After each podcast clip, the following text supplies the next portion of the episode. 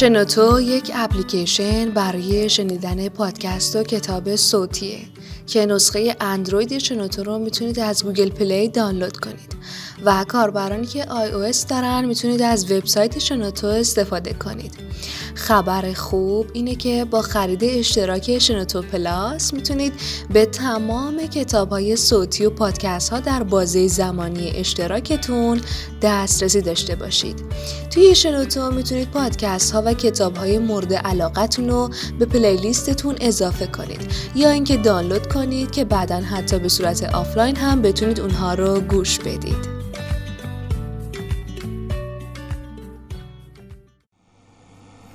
صدای ما را از آن سوی ابرها از رادیو دنج میشنوید.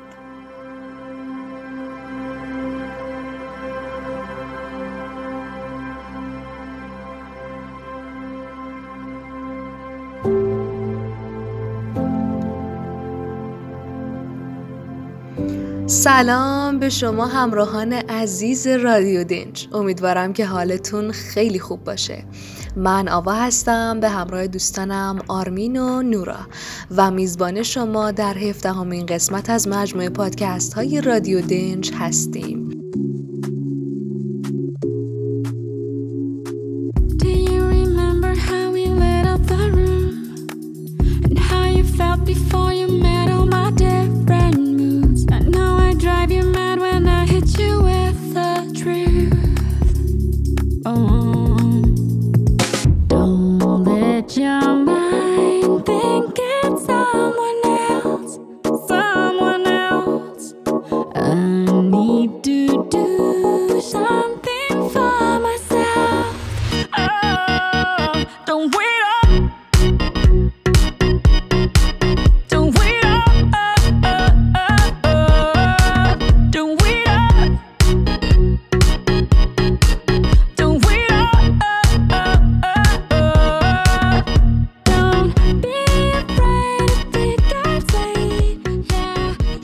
موضوعی که امروز می‌خوایم در مورد صحبت کنیم نو و تازه است.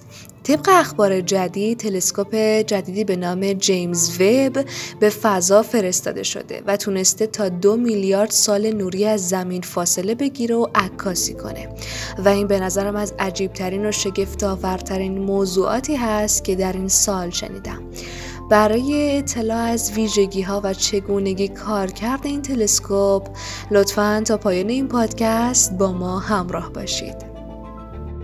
تلسکوپ فضایی جیمز وب در دسامبر 2021 بر روی یک موشک آریان 5 از گویان فرانسه پرتاب شد و از می 2022 در حال آزمایش و تراز کردنه.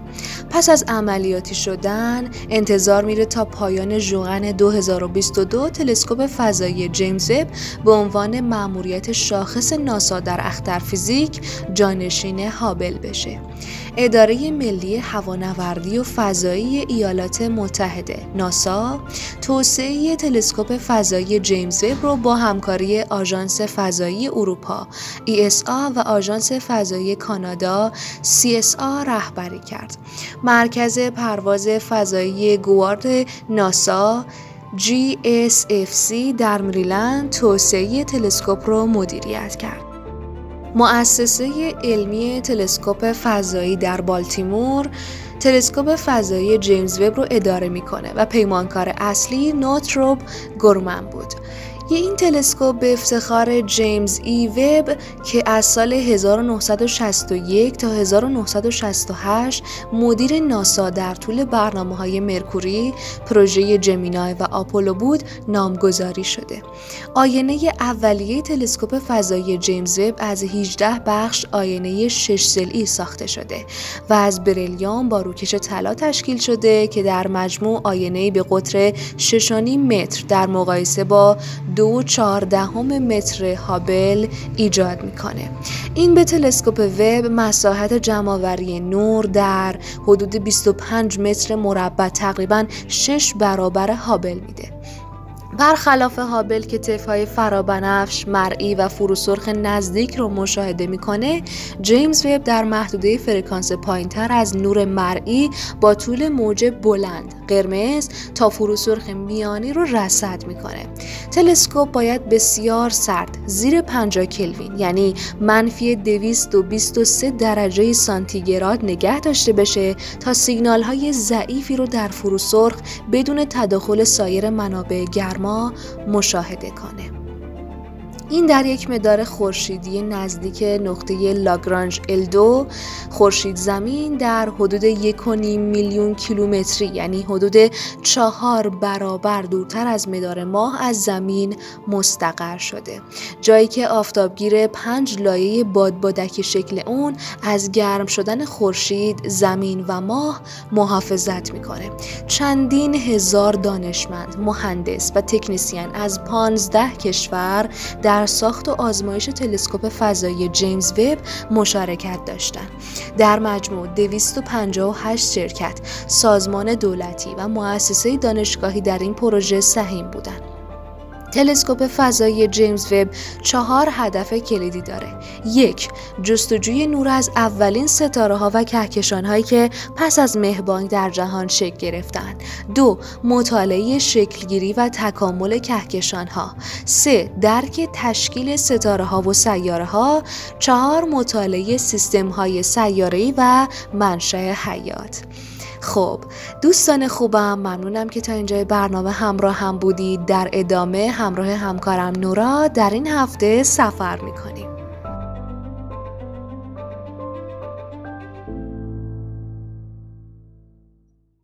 سلام. به سفر در هفته این هفته خیلی خوش اومدید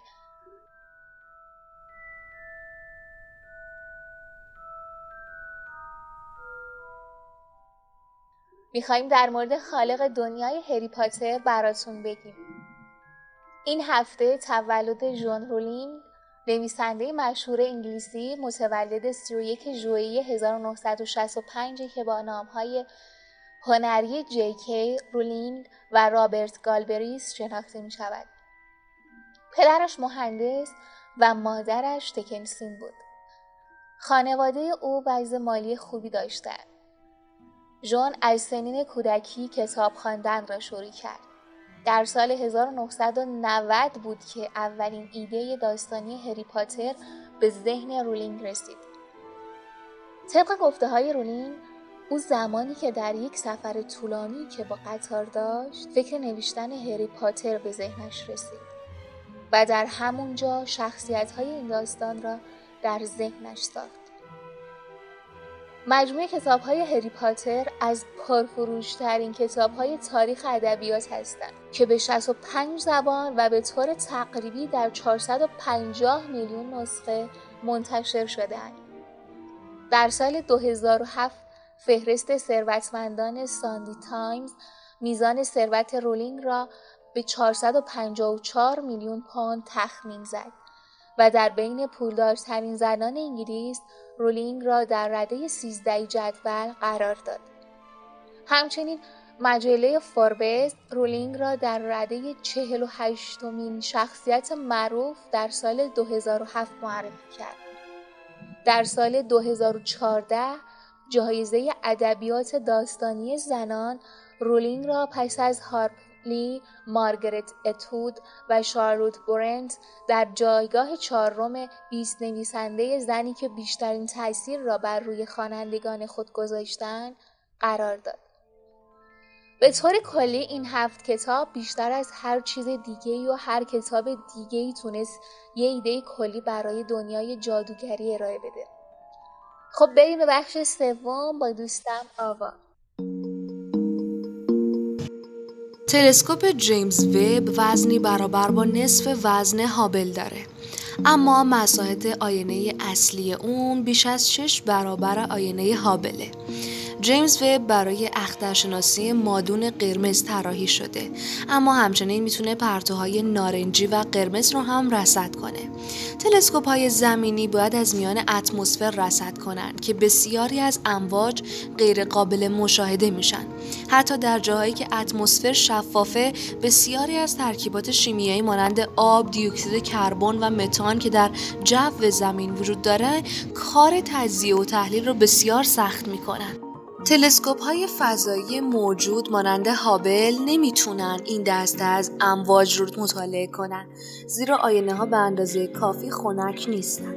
آینه هابل در حدود 15 درجه سانتیگراد نگهداری میشه. تلسکوپ در نزدیکی زمین و خورشید حدود 1.5 میلیون کیلومتری مدار زمین عمل می‌کنه. برای مقایسه هابل در 550 کیلومتری و ماه تقریبا در 400 هزار کیلومتری سطح زمین چرخش می‌کنه. این فاصله می‌تونه تعمیرات یا ارتقاء سخت افزار تلسکوپ رو پس از راه اندازی عملا غیر ممکن کنه.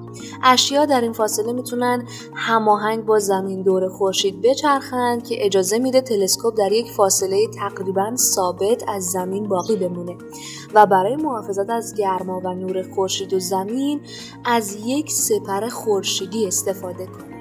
این باعث میشه که دمای فضاپیما زیر منفی 223 درجه سانتیگراد نگه داشته بشه که برای رصد امواج مادون قرمز مورد نیازه.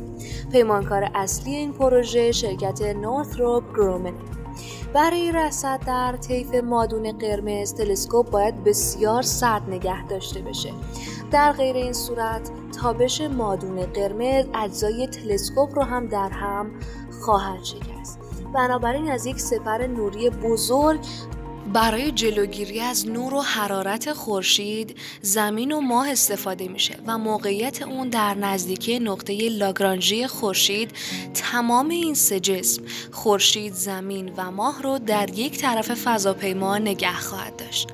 سپر خورشیدی دارای پنج لایه است که از یک لایه نازک از جنس پلی آمید ساخته شده به همراه اندود آلمینیوم در یک طرف و سیلیکون در طرف دیگر سپر. اشکال تصادفی ساختار این لایه های ظریف در طی آزمایش یک عامل تأخیر در اجرای پروژه بود. ناسا با مشارکت آژانس فضایی اروپا ESA و آژانس فضایی کانادا CSA از سال 1996 در ساخت این تلسکوپ با یکدیگر همکاری کردند.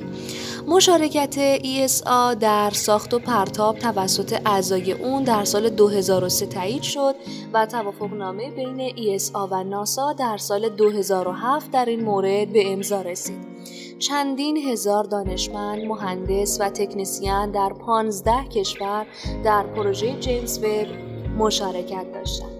در مجموع 258 شرکت، سازمان دولتی و مؤسسه دانشگاهی در این پروژه مشارکت دارند که 142 تا از ایالات متحده، 104 تا از 12 کشور اروپایی و 12 تا از کانادا بودند.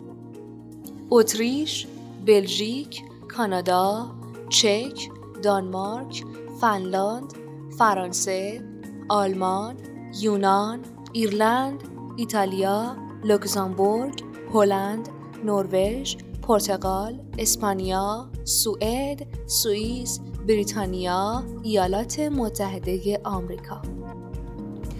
ممنونم ازتون که تا اینجای برنامه همراه هم بودید من سعی کردم اطلاعات کامل و مختصری در مورد تلسکوپ ارائه بدم که بتونم به افزایش اطلاعات عمومی شما کمک کوچیکی کرده باشم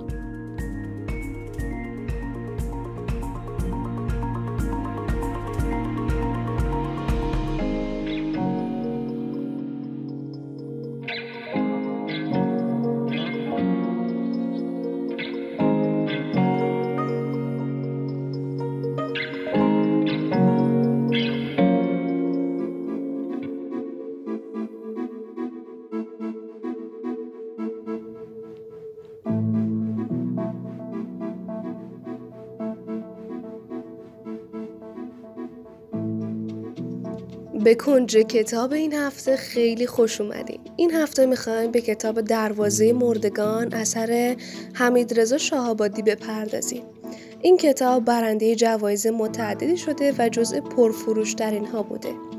نخستین جلد این مجموعه به عنوان قبرستان عمودی در سال 1397 جلد دوم با نام شب خندق در همون سال و آخرین جلد این مجموعه با عنوان چاه تاریکی در سال 99 منتشر شد. داستان از اونجا آغاز میشه که پدر مجید که یه هنرمند نقاشه برای خلق یک اثر هنری مجموعه دست نوشته مربوط به عصر قاجار رو خریداری می‌کنه. مجید یادداشت‌ها رو مطالعه می‌کنه و سر از دنیای رضا قلی میرزا کتابدار مدرسه دارالفنون در میاره که ادعا داره در کودکی به دنیای مردگان سفر کرده. به این ترتیب دو داستان مجید در عصر حاضر و داستان رضا قلی در 150 سال پیش موازی همدیگه پیش میرن. بریم و با هم یه قسمت کوتاه از این کتاب جذاب و بخونیم. همیشه سیاه بود چه در روز و چه در شب. دیواره های خاکستری دور حوز حجم براق و سیاهی نظیر عقیق را در میان گرفته بودند. غروب ها زمانی که بسات آفتاب از روی حوز جمع می شد بوی تعفن آب حوز در تمام امارت پهن می شد می گفتن سال هاست که آب این حوز عوض نشده تابستان ها آب با تابش خورشید بخار می شد و زمستان و پاییز با بارش برف و باران مجدد پر می شد. نویان خان هیچ زمان اجازه عوض کردن آب را نمی‌داد. از بس که درباره آن حوز حرفهای متفاوت بر سر زبان ها بود. گویا می ترسید با عوض کردن آب حوز رازهای خیلی زیادی برملا شوند.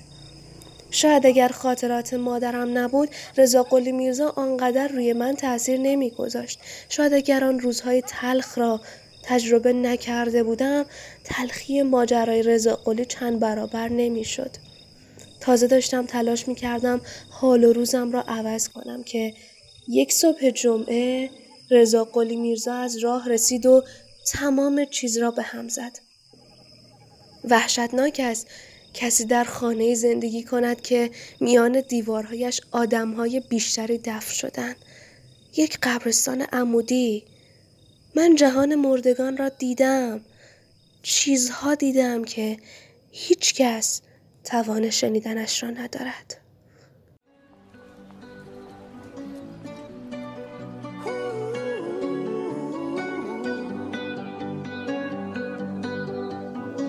Every time you come around, you know I can't say no. Every time the sun goes down, I let you take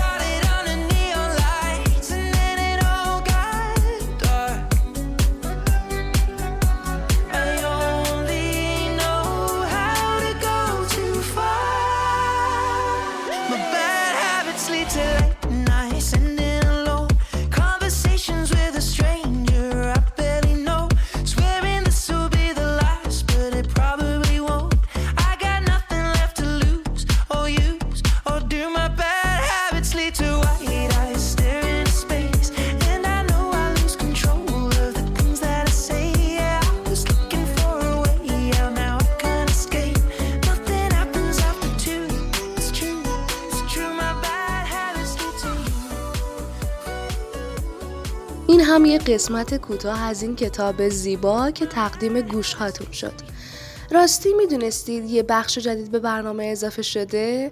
اگه براتون جالبه که بدونی تا آخر این بخش با من همراه باشید. در زمان گذشته افرادی بودند که به اونها لوتی می‌گفتن. این لوتی ها یا به زبان دیگه داشمشتی ها افراد ساده و بیالایشی بودند که هر آنچه رو که از کسب حلال درآورده بودن با کسانی که با اونها هم سفره می شدن بدون هیچ انتظار و شرطی شریک شده و مرام اونها حمایت از زیردستان و احترام به بزرگان و سالمندان بود.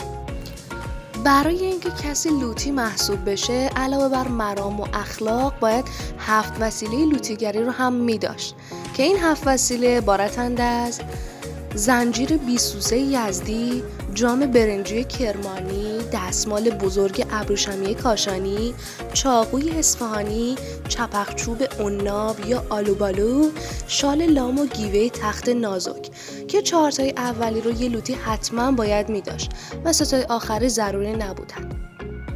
این افراد معمولا به کارهایی مثل دلاکی، حمالی و غیره مشغول نمی شدن بلکه مشاغلی مانند توت فروشی، طبق کشی و امثال هم رو بر عهده می گرفتن.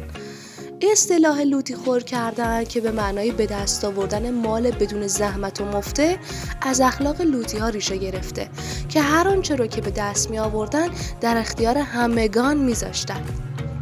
در کل لوتی ها افراد جوانمردی بودند که در دفاع از مظلوم از جان و مال خیش میگذشتند. امیدوارم که از این بخش جدید لذت برده و راضی باشید. لطفا نظراتتون رو در این باب به ما اطلاع بدید. به پایان این برنامه نزدیک میشیم. ازتون ممنونم که تا اینجا ما رو همراهی کردید. خیلی از ماها جامانده زنده ماندن های ناتمامی هیچ چیز را نتوانستیم که به آخر برسانیم. همه چیز ناقص و ناتمام. جامانده دوست داشتن های ناقص روزهایی که دوستش داشتیم ولی نتوانستیم. یعنی نشد که بگیم فقط نگاه کردیم پانتومین بازی کردیم و تا به خود آمدیم رفته بود. می‌دونی چرا نتونستیم که بگیم؟ چون زشت بود مردم چه می‌گفتن. مردم مردم مردم چه می‌گوین پدر ما رو در آوردین عبارت. جامانده مبارز های ناقصیم نصف راه را رفتیم. و وقتی باید آخرین تبر را می‌زدیم کوتاه آمدیم. نتوانستیم. دلمان نیومد و ناقص ماند. سفرهای ناتمام کتابهای تمام نشده شعرهای بیقافیه و حالا در پنجاه سال دوم زندگی پر شده ایم از هیچستان از درون احساس پر از پوشی می کنیم واقعا نمی‌دانیم زندگی کرده ایم یا نه. نسلی هستیم که زمین و زمان دست در دست هم داده تا ما ناتمام بمانیم. جنگ ها فقر و بیعدالتی از یک طرف و پیشرفت به سوی نور از سوی دیگر. باعث شد ما پر از پوشی بشویم. و برای پر شدن از این خلای وحشتناک به نظرم خدا یک عمر دوباره باید به ما بدهد. تا برگردیم از اول زندگی کنیم از اول عاشق شویم از اول مبارزه کنیم از اول سفر برویم و از اول کتاب بخوانیم. و اینجور نباشد که بین چهل سالگی تا پنجاه سالگی ما جهان به اندازه 100 سال پیشرفت کند و ما 90 سال از دنیا عقب بمانیم. فکر می‌کنم حق ماست که همین الان بازی به هم بخورد و از اول شروع شود و آن وقت ما به نسل بعد و قبل خود ثابت خواهیم کرد که زندگی را عشق را مبارزه را سفر و کتاب خواندن را بهتر از آنها می‌فهمم.